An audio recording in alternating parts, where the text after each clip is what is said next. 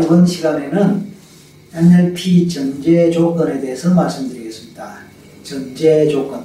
뭐 작게는 뭐열몇 가지에서 많게는 스물 몇 가지 상당히 많게 예, 소개되고 있습니다. 이 전제 조건은 뭐냐면은 명제인데요. 명제.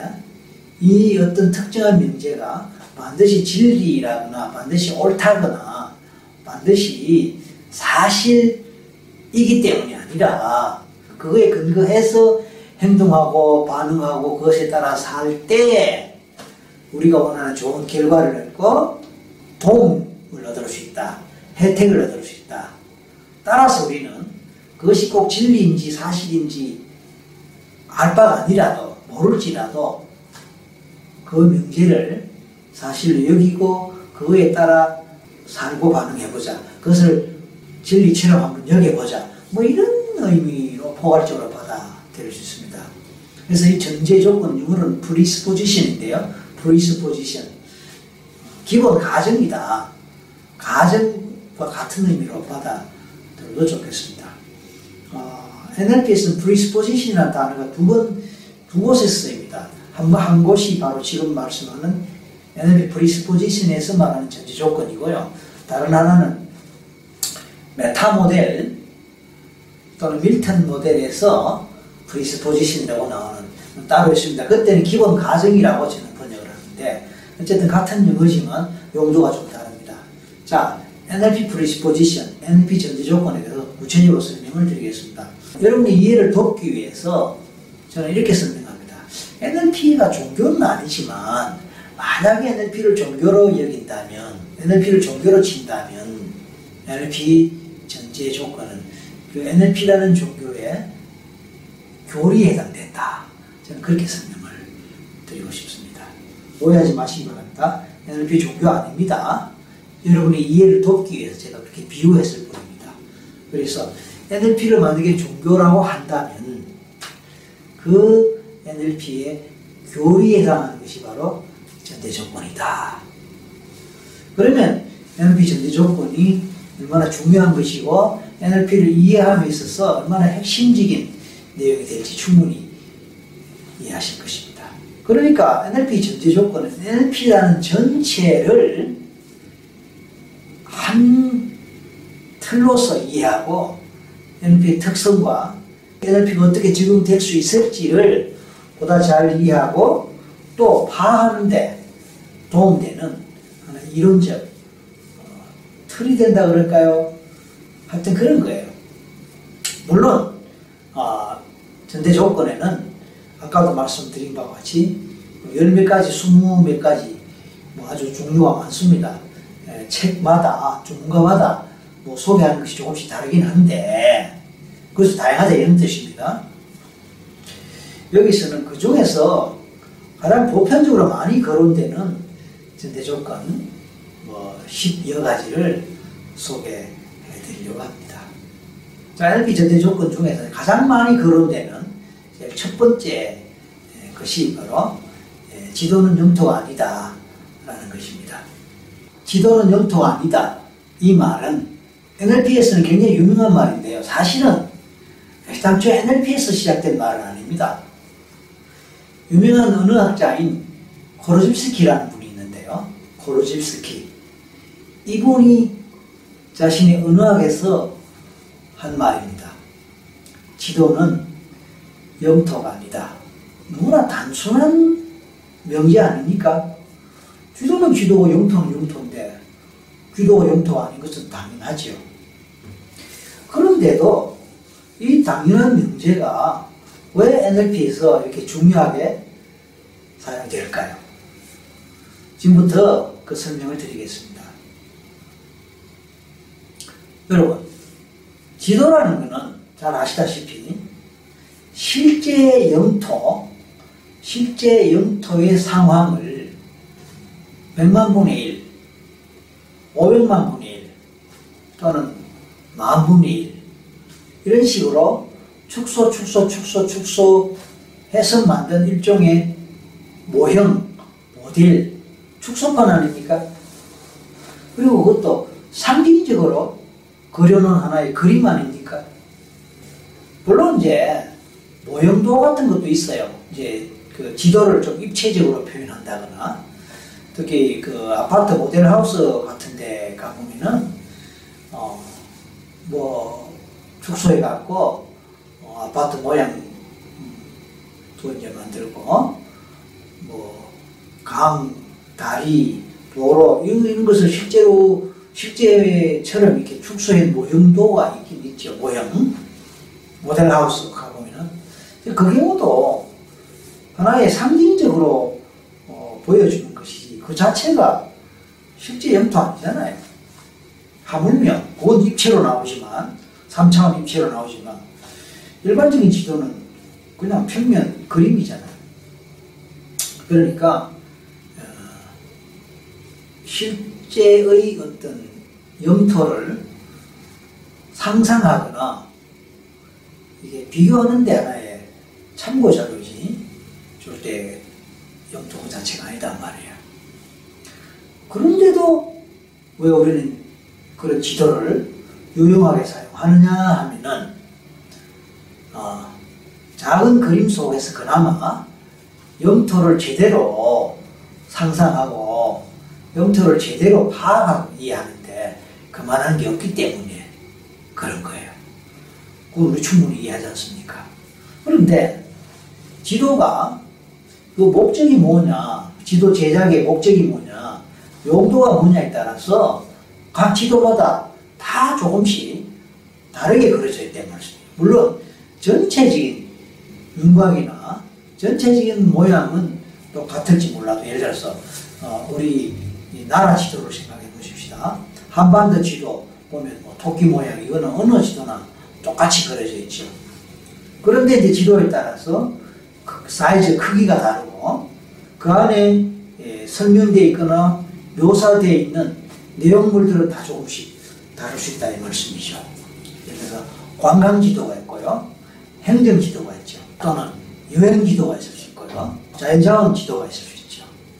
그렇게 본다면 각각의 명칭에서 이미 암시되듯이 각 지도가 주안점을 두고 표현하거나 보여주려고 하는 것이 다 다르거든요.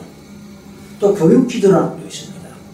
그러니까 다시 생각해 보시면 관광 지도라면은 관광지를 중심으로 교통 연결 도로, 철로, 고속도로 음, 관광지를 중심으로 해서 색깔을 다르게 표시하거나 뭐 그렇게 하겠죠. 관광지, 관광과 직접 관련 없는 그런 내용들은 과감하게 생략, 삭제하는 거죠. 그리고 관광지를 좀 더 돋보이게, 좀 더 구별되게 하기 위해서 색깔을, 특정한 색깔로 더 뚜렷하게 또 다른 것에 비해서 좀 더큰 어, 사이즈로 그렇게 표현하는 것은 따지고 보면 왜곡에 해당되죠, 왜곡. 우리가 NLP 커뮤니케이션 모형에서 설명을 드렸듯이 매 순간 200만 비트의 정보량으로 우리에게 유입되는 VAK 오지 오감의 형태로 유입되는 정보량이 있지만 최종적으로 우리는 생략 삭제, 왜곡, 1번화라는 세 가지 필트 작용을 통해서 134비트의 IR 내부 표상만 최종적으로 채택하고 우리의 마음으로 삼는다. 이게 NLP 커뮤니케이션 모형의 핵심되는 원리 아닙니까? 여기서 세 가지 필터 작용, 여과 작용을 거친다고 그랬습니다. 200만 비트 그 많은 정보를 우리가 다 수용하지 못합니다. 너무 과해요. 그래서 대부분은 나와 관계없는, 내가 관심이 없는 그런 것들은 다 생략하고 삭제해서 없애버린다고 했잖아요. 그래서 최종적으로 134 비트만 남는다. 이게 엄청난 거잖아요. 마찬가지로 지도 제작에도 그 원리가 가득 적용됩니다. 그 다음에 그나마 134도 정확하게 정보를 담고 있느냐 아니에요. 자기 주관에 따라 자기 중심적으로 왜곡하거나 일반화한다 그랬거든요. 마찬가지로 지, 지도에서도 지도 목적에 맞게 어떤 실제 토지에 실제 영토에 있는 어떤 뭐 건물이나 또는 지역의 어떤 형태를 지도 그리는 용도에 맞게 옮겨오는 과정에서 왜곡하고 일반화하는 거죠. 교육 지도 같은 경우에 보면요. 학교를 표현할 때는 거의 비슷하게 이, 이 사각형이 있고 그 위에 깃발 같은 거 하나 그려 있는 식으로 학교 모양을 그리는 경우가 모든 학교가 그렇게 생긴 게 아니잖아. 왜 왜곡이죠 왜곡. 그리고 학교는 전부 그런 식으로 그렸으니까 그것도 일반화죠. 학교 아닌 것, 교육과 관련 있는 모든 건물들 이런 것들은 거의 표시가 안 되지 않습니까? 그건 또 생략 삭제죠. 관광 지도에서 뭐 중요한 그 큰 대학 이런 거는 하나의 뭐 참고로 쓸 수 있지만 웬만한 초등학교, 중학교, 고등학교는 관광지도에 하나도 안 나오죠. 행정지도도 마찬가지 행정지도. 행정지도는 뭐 각 시도를 중심으로 경계를 확실하게 표시해 놨습니다. 경계선도 굉장히 두껍게 표시해 놓고 각 시도에 따라서 서로 다른 색깔로 구별해 놨습니다. 그럼 실제로 영토에 가보면 그런 색깔 구분이 구별이 있고 경계선이 그렇게 있느냐? 없지 않습니까? 그다음에 항공으로 표시해 놨습니다. 서울에서 LA, 뉴욕으로 가는 항공으로 표시되어 있습니다. 부산에서 일본으로 연결되는 어, 배편길 표시되어 있습니다. 저는 어릴 때 하늘에 정말로 그런 길이 있는 줄로 생각했단 말이에요. 바다에 정말로 그런 배가 지나가는 길이 있는 줄로 생각했단 말이에요. 지도에 그렇게 표시되어 있으니까. 어릴 때는 잘 모를 때잖아요. 저희 어릴 때는 비행기 뭐 타는 것도 그냥 꿈속에서 나타지 비행기 타는 거 아무나 탈 수 없었, 없었거든요. 그러니까 참 이렇게 상상 속에서 하늘에 정말로 비행기가 다니는 길이 있나 보다라고 막연하게 생각했던 적이 있었습니다. 다 보니까 왜곡하고 어, 상징적으로 보여주는 지도의 특성을 우리가 충분하게 이해하지 못해서 생기는 결과죠. 결론적으로 어, 지도는 영토가 아니라는 겁니다. 너무나 당연한 사실을 제가 길게 설명을 드린 이유는 무엇일까요? 우리가 실제 일상생활 속에서 이런 사실을 망각한다는 거예요.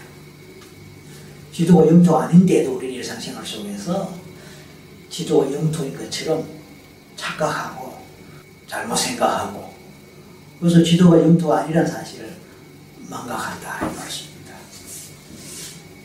예를 들어 보겠습니다. 한때 뭐좀 오래됐습니다. 우리나라 공익 광고 TV에 공익 광고 뭐 나오는 그런 어, 예를 보면요. 어떤 어, 젊은 여성이 밤길을 가는데 누가 뒤에서 막 따라오는 것 같았어요. 어, 그래서 무서워서 막 빠른 걸음으로 막 그래서 겨우 이제 집에 예, 도착해서 굉장히 불안하고 긴장되죠. 집에 도착해서 아파트인데 아파트 문을 열려고 하는데 보니까 어, 뒤에서 따라오는 것 같았던 그 사람이 바로 옆집 사람이었네요. 그래서 자기가 아파트 문 열려고 하는데 그 사람도 옆집에 예, 자기 집에 아파트 문을 열려는 걸 보고 아 뭐 강도나 어? 불량배 쯤으로 생각하고 막 무서워서 빨리빨리 어? 그림질 치던 것이 아내가 미안하게 여겨졌고 이웃인 줄을 몰랐구나 뭐 그런 어, 내용이었습니다. 공익광고에서 나올 법한 얘기죠. 그러면 실제로 밤길에 혼자 가는데 뒤에서 누가 어떤 남자가 막 따라오는 경우에 그 사람은 정말로 이웃이었을 수 있고요. 나와 뭐 관계없이 또 자기는 자기 볼일 보러 자기 일대로 간다고 급하게 갈 수가 있는데 내가 저 사람이 나를 어, 뭐 어떻게 하려고 나를 따라온다라고 착각하거나 왜곡할 수 있는 거예요. 그럼 여기서 영토는 뭐냐면 그 사람은 그 사람대로 자기 생각 속에 빠져 있거나 자기 갈 길 열심히 그것도 공교롭게 내 뒤에서 갈 뿐이고 나는 나대로 나대로 가는데 그 사람보다 앞서서 가는 뿐인데 이게 예, 영토예요. 그런데 나는 여기서 어떤 지도를 그렸습니까? 내가 그린 지도는 그 사람이 나를 해치는 지도를 그린 거예요. 해치는 지도를 그렸는데 그 지도를 그리는 순간 무서워지죠. 정말 그런 일이 일어날 수 있는 거니까. 그래서 그 이 지도대로 되지 않게 하기 위해서 급하게 달려. 급하게 빨리 갔던 거예요. 그러니까 이 사람이 급하게 빨리 간 거는 뭡니까? 긴장하고 두려워하고 불안해했던 이유가 뭡니까? 어, 그 사람한테서 내가 해침을 당하는 지도를 그렸다는 거예요. 이 지도는 영토가 아닌데도 이 아가씨 젊은 여성한테서는 이 지도가 영토로 착각하는 그런 우를 범했다는 사실을 우리는 볼 수가 있는 겁니다. 그렇죠?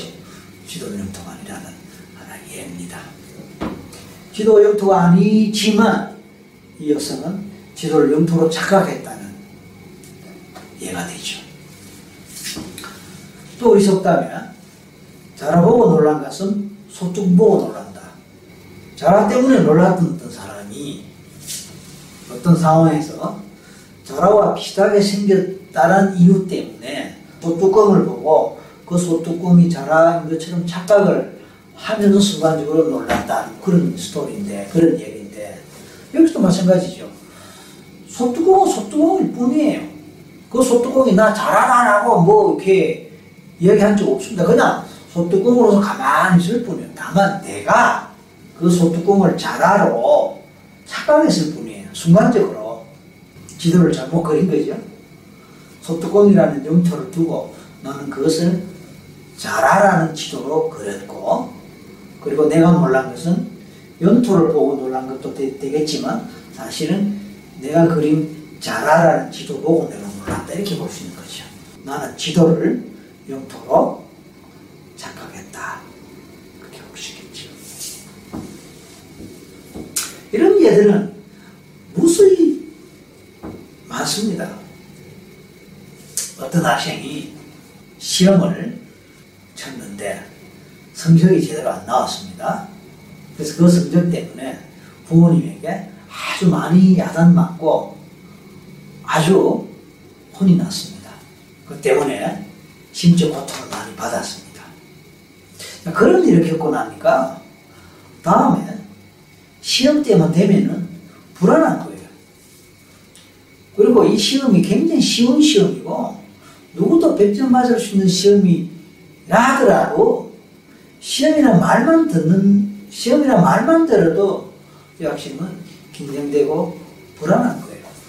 이번 시험은 정말 쉬운 시험이고 이번 시험은 뭐 누구나 100점 맞을 수 있는 시험이에요. 그리고 또 이 학생은 열심히 공부를 했어요. 잘 칠 수 있는 능력이 있어요. 그런데도 일단 불안하고 긴장이 된다면 하, 옛날에 시험 성적 때문에 부모님께 예단 맞았던 그 기억이 남아있기 때문이고 예, 앞으로 쳐야 될 이 시험 상황에 대한 지도를 옛날에 야단 맞았던 그 장면으로 그 장면을 반영한 지도로 그렸기 때문이고 내가 불안한 것은 긴장하는 것은 다가오는 이 시험이라는 현실 때문이기도 하지만 그 현실에 대해서 내가 잘못 그렸던 지도 때문이다. 옛날에 야단 맞았던 그 경험이 반영된 왜곡된 지도 때문이다. 이렇게 말씀드릴 수 있겠죠. 지도는 영토가 아닌데도 우리는 영토에 반응한 거예요? 지도에 반응한 거예요? 소뚜껑이라는 영토에 반응한 거예요? 잘하라고 착각한 지도에 반응한 거예요. 어떤 남자가 나보다 뒤에 온다라는 그 영토에 내가 반응한 거예요. 나한테 피해를 줄지도 모른다라는 왜곡된 지도에 반응한. 그렇죠? 우리 일상생활 속에서 많이 겪는 이런 문제들은 지도가 영토가 아님에도 불구하고 우리가 지도를 영토로 착각하면서 오는 결과이다라는 겁니다. 저는 이런 얘기 할 때마다 꼭 알레르기 얘기를 합니다. 알레르기 어떤 거예요? 특정한 대상에 대해서 내가 거부 반응 보이는 것. 그게 알레르기입니다. 특정한 대상. 특정한 과일, 특정한 뭐 음식, 특히 육류, 생선, 해산물, 먼지, 꽃가루, 화장품 이런 대상에 대해서 거부반, 어, 싫어, 무서워, 어, 이런 거부반응을 보이는데 그 거부반응이 단순하게 심리적인, 정서적인 거부반응만이 아니라 신체적, 생리적 반응을 같이 동반하는 거예요.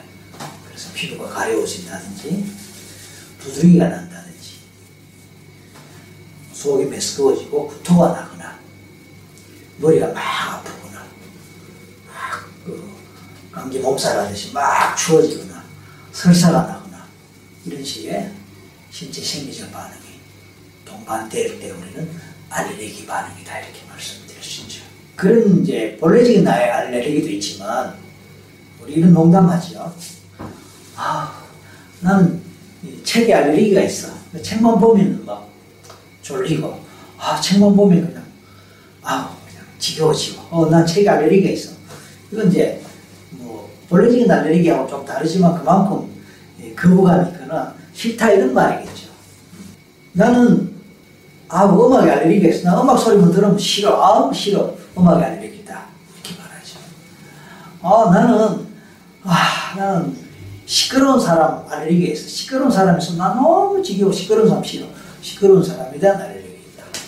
자기가 싫어하거나 별로 좋아하지 않는 것에 대해서 예, 거부감을 나타낼 때 그때 알레르기라는 말을 쓰긴 하지만 오늘 제가 말씀드리려는 것은 그런 거 말고 정말로 알레르기 있는 그런 것을 말씀드리고자 합니다.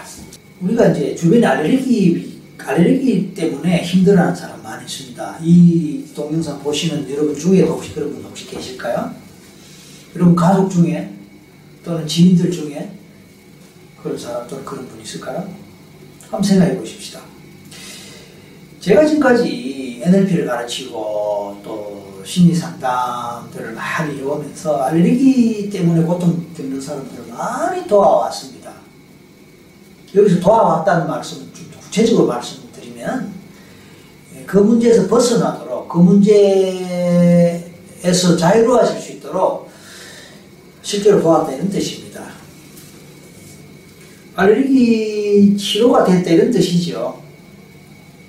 실제로 알레르기가 치료된다는 것은 의학적인 그 문제일 것 같긴 한데 병원에서 의학적으로 알레르기가 치료된다 말할 수 있는지 모르겠네요. 제가 아는 범위 내에서는 알레르기 문제 때문에 힘든 사람이 병원에 가더라도 근본적으로 알레르기 치료할 수 있는 방법은 없다라고 하는 것을 알고 있습니다. 단지 예, 무슨 알레르기인지를 찾아내고 검사를 통해서 예를 들어서 무슨 진드기 알레르기, 문제 알레르기, 진드기 알레르기, 고가루 알레르기 또는 무슨 화장품의 특, 특수한 어떤 어, 성분 때문에 생기는 화장품 알레르기, 그죠? 또는 뭐 우유에 있는 특정 성분 때문에 생기는 우유 알레르기 이런 식으로 예, 분석하고 진단을 하는 것이지 근본적으로 그 문제가 생기지 않도록 치료해주는 그런 의학적인 처치는 제가 알기로 없는 것 같아요. 그렇기 때문에 피해라. 우유 마시지 마라. 그죠? 복숭아 먹지 마라. 봄철 되면 웬만하면 외출 자제하고 마스크 껴라. 고가루 알레르기 때문에. 문제 많은 곳에 될 수 있는 대로 가지 말고 먼지를 일으키지 않도록 해라.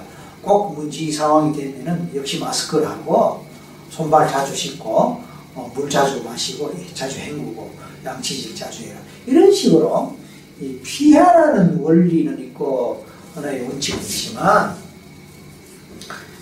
동일한 상황에서 더 이상 알레르기 반응이 일어나지 않도록 근본적으로 치료해 줄 수 있느냐라고 했을 때는 아직까지 저는 해줄 수 있다. 그런 건 보지 못했습니다. 자, 그런데 NLP를 통해서는 근원적으로 벗어날 수가 있거든요. 이유가 뭘까요? 어, 알레르기는 내시당초 신체적인 문제인 것처럼 보이지만 심리적 문제이기 때문에 그렇다라고 말씀드릴 수 있는 겁니다. 여기에 적용되는 원리가 지도는 영토가 아니다. 이 원리예요. 그러니까 알레르기 반응을 일으키는 것은 지도는 영토 해당된다라는 것을 착각해갖고 지도가 영토 아님에도 불구하고 지도는 영토에 해당되는 것으로 착각함으로써 뇌가 또는 무의식이 착각함으로써 오작동을 신체가 오작동을 일으키는 반응이 바로 알레르기다. 저는 그렇게 설명할 수 있습니다. 제가 그렇게 설명한다기보다 사실 NLP에서 그렇게 설명되고 있습니다. 물론 여기에 생리적으로 면역 능력이라는 것이 또 관, 관여가 됩니다. 면역 능력. 그 알레르기 반응이 일어나는 것은 우리 몸의 면역 능력이 제대로 작동되지 않기 때문에 생기는 거거든요. 면역 세포가 아, 또는 면역 기능이 예, 오작동을 것이죠. 그래서 과잉 반응을 함으로써 사실은 우리 몸에 위해하지 않는데도 과잉 반응을 함으로써 면역 능력이 제대로 기능을 발휘하지 못함으로써 과잉 반응이 일어나는 그 결과가 알레르기 반응이다. 이게 이제 의학적이거나 생리 또는 생물학적 설명이긴 한데 그게 결과적으로 알레르기 이 설명에는 면역, 면역 능력 또는 면역 반응이 반드시 포함됩니다. 자, 그것은 심리적으로도 마찬가지예요. 심리적으로도 에, 알레르기와 관련될 때는 긴장, 불안, 스트레스라는 심리적 요인이 있고 이런 부정적 심리 상태 에, 이것은 신체적 면역 능력을 저하시키는 결과로 연결된다고 볼 때 의학적으로 상당히 서로 맥락은 통하는 문제입니다. 근데 중요한 것은 근본이 뭐냐라고 갔을 때입니다. 자, 대표적으로 예를 들어봅시다. 복숭아 알레르기 예를 들어봅시다. 복숭아 알레르기 때문에 고통 겪는 사람한테 물어봅니다. 언제부터 그런 알레르기가 있습니까?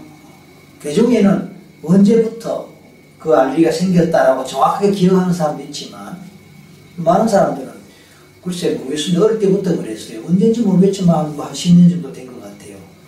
잘 모르고 기억을 못하는 사람도 많습니다. 그런데 추적을 해가다 해가다 보면요.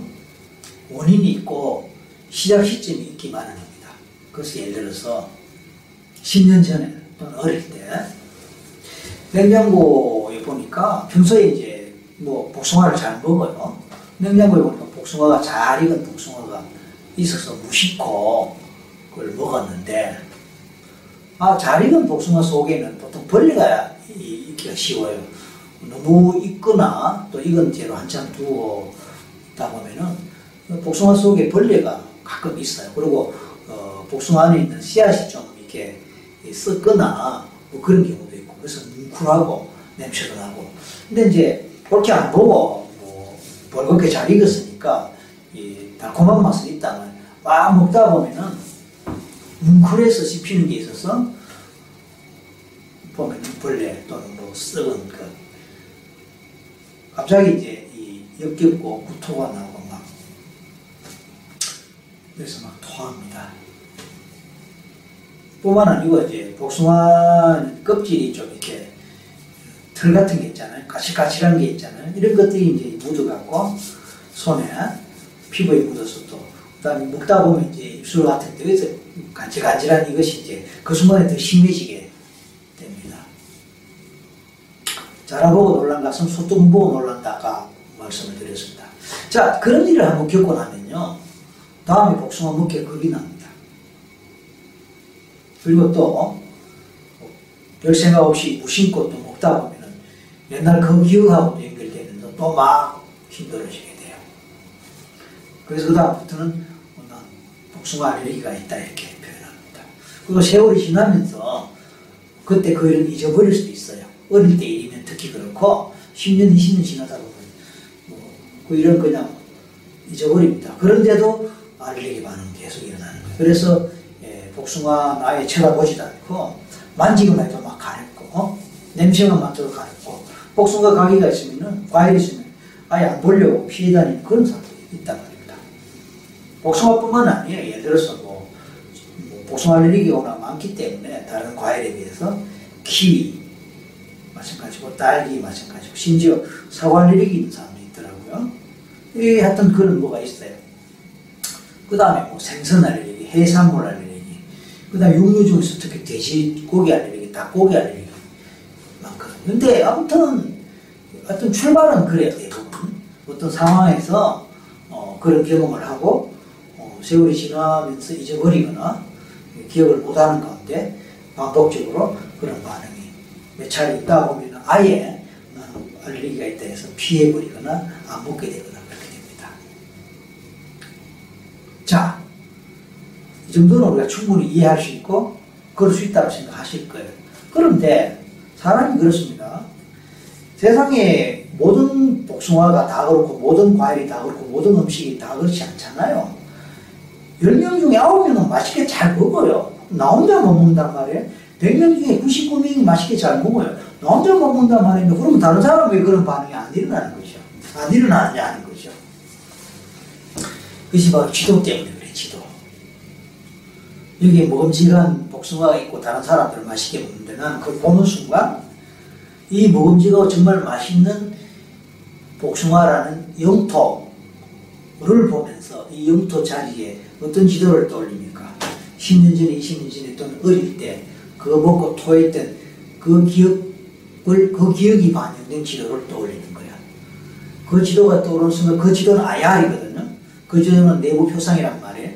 그리고 그 내부 표상 우리 몸의 우리 심리와 신체 상태를 불러일으키고 행동을 유발하고 생리적 반응을 일으키는 그 그림 NLP 커뮤니케이션 모델이 나온 그림처럼 그 지도가 어, 알레르기 반응을 일으켰던 그 기억에 기초한 지도가 떠오르니까? 이 복숭아가 정말 맛있고 아무 문제가 없는 것이라는 영토의 실제와는 상관없이 나는 그 지도에 반응하면서 피하고 피하고 아니면 예, 나도 모르게 만졌다 하더라도 이게 복숭아라고 인식되는 순간에 확 그런 신체 생리적 반응이 일어나버렸다는 거죠. 그래서 역시 나는 안 되고 못 먹는다는 것이 또 신념으로 또 굳어져 버리고 강화가 되어버리는 거죠.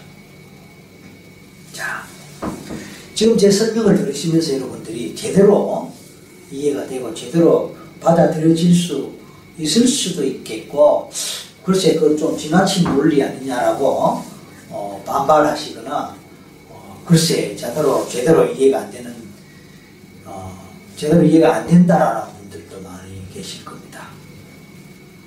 근데 어쨌든 이 지도를 영토로 착각함으로써 생긴 오작동이고 반응이다라는 것은 맞는 얘기예요. 여러분들이 유튜브 동영상에서 제 이름을 검색하고 설기문 최면, 설기문 알레르기, 설기문 뭐 공포증 뭐 이런 식으로 이제 검색으로 입력을 해서 보시면은 제가 알레르기와 관련해서 NLP 기법으로 또는 최면 기법으로 해결한 사례들 많이 보실 수 있고 또 심지어 TV에 방영된 사례들도 많이 있습니다. 한번 실제로 검토해 보시기 바랍니다. 어떤 약을 먹지도 않고 어떤 병원 치료를 받지 않았음에도 불구하고 짧은 시간에 그 못 먹던 복숭아를 먹을 수 있게 되고 못 먹던 어떤 것을 내가 먹을 수 있게 된다면 그래서 그 후에라도 편하게 먹을 수 있게 된다면 그건 치료된 것 아닙니까? 그럼 그, 그때 그 치료를 위해서 주사를 맞거나 수술을 하거나 약을 먹거나 뭐 한 것 아닌데도 불구하고 오로지 커뮤니케이션을 통해서만 상담을 통해서만 마음이 바뀌고 IR이 바뀌고 지도가 바뀌고 그 결과로 이제 못 먹던 것을 먹을 수 있게 되고 터치 못하는 것을 터치해도 괜찮게 되고 화장품을 발라도 괜찮게 되고 꽃가루를 마셔도 괜찮게 문지를 마셔도 괜찮게 된다면 제 설명이 맞다고 말씀할 수밖에 없지 않겠습니까? 물론 제 설명은 제, 제, 제 설기문의 설명만은 아닙니다. 사실 NLP의 논리가 그렇다는 뜻이죠. 지도가 영토가 아닌데 지도를 영토로 착각하는 무의식의 오작동과 오기능, 착각 때문에 생기는 결과다는 겁니다. 제가 어, 오래전에 KBS 방송에서 방송된 사례가 있습니다. 2006년에 KBS TV에서 방영된 사례로 오이 알레르기 문제를 가진 한 여성 의 문제를 제가 해결한 사례가 나옵니다. 마음이라는 마음이라는 총 6부작의 6시간짜리 방송 프로그램에서 제 1부 첫 시간에 제가 출연을 했습니다. 거기에 20대 한 여성이 오이 알레르기 문제로 오이를 못 먹는 그런 사례가 나왔습니다. 10년간 오이 알레르기 때문에 오이를 못 먹고 오이 때문에 병원에 실려간 적도 있다 할 정도로 심각한 오이 알레르기입니다. 혐오증이라 해도 좋겠죠. 그냥 혐오증이라는 말로는 사실은 설명이 부족해요. 왜냐하면 실질적으로 이 구토라든지 이런 반응이 일어나기 때문에 단순한 혐오, 혐오증으로 설명이 안 됩니다. 이 문자가 알레르기 반응이죠. 그런데 저하고 상담을 하고 대화를 하는 가운데 불과 뭐 1, 20분 짧은 시간 만에 못 먹던 오이를 먹을 수 있게 됐단 말이에요. 또 실제로 먹었어요. 뭘로 설명할 겁니까? 그게 KBS 방송을 타고 전국으로 나갔단 말씀이에요. 그것도 유튜브 검색하면은 나올 거예요. 그렇게 제가 오이를 못 먹는 사람에게 오이를 먹을 수 있도록 한 사례는 많습니다. 오이뿐만 아니죠. 아까 말씀드린 대로 복숭아 먹게 한 사례, 해산물, 예를 들어서 뭐 오징어, 뭐 회도 마찬가지고, 조개, 뭐 게, 이런 거 먹고 온몸이 뒤집어지는 그런 알레르기 있는 사람을 그 자리에서 먹게 한 사례 얼마든지 있습니다. 돼지고기 먹, 돼지고기 먹으면 마찬가지로 막 이렇게 심한 알레르기 반응을 일으키는 사람이 어, 맛있게 돼지고기를 먹을 수 있게 한 사례 분명히 여러 있습니다. 제가 오늘 이렇게 말씀드리는 이유는 단 한 가지입니다. 알레르기 반응과 같은 것도 잘못 그려진 지도, 그 지도가 실제 영토와 같은 것이 아닌데도 불구하고 실제 영토와 같은 것으로 착각함으로부터 일어나는 우리 무의식 오작동이고 우리 뇌의 오작동이고 우리 신체 반응의 오작동이다 라는 말씀을 드리고 싶어서 하는 얘기입니다. 제가 의사 다니면서 의학과 병원과 뭐 이렇게 논쟁을 해갖고 뭐 그런 게 아닙니다. 그런 게 아니고 우리 마음의 세계, 심리의 세계는 의학으로 설명할 수 없는 신비한 면이 있단 말씀입니다. 우리 무의식 세계는 의학으로 아무리 해부해도 해부되지 않는 영역이 있단 말씀입니다.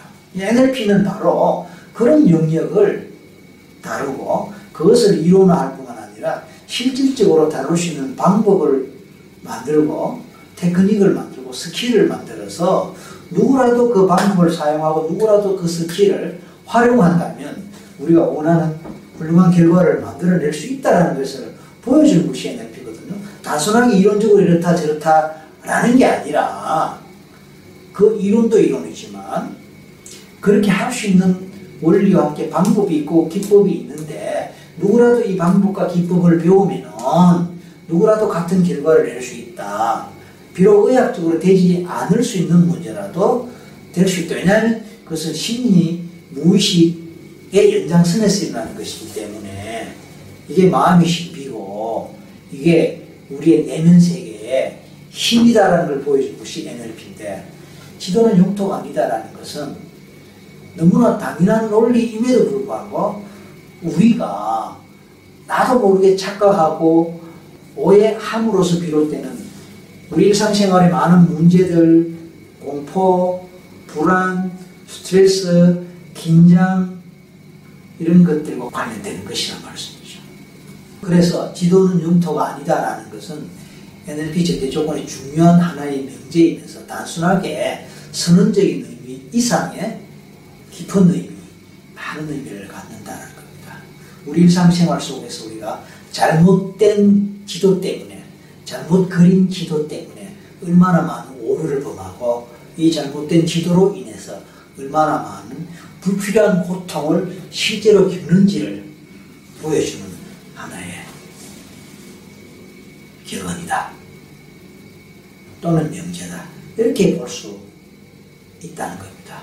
그래서 단순하게 지도는 영토가 아니다라는 이 말을 설명하는 것으로는 10초만, 1분만으로도 좋아하겠지만 이 안에 담겨있는 많은 내용들, 의미들이 워낙 많기 때문에 제가 여러 가지 예를 통해서 설명을 드렸습니다. 도움되었기 바랍니다. 이상입니다.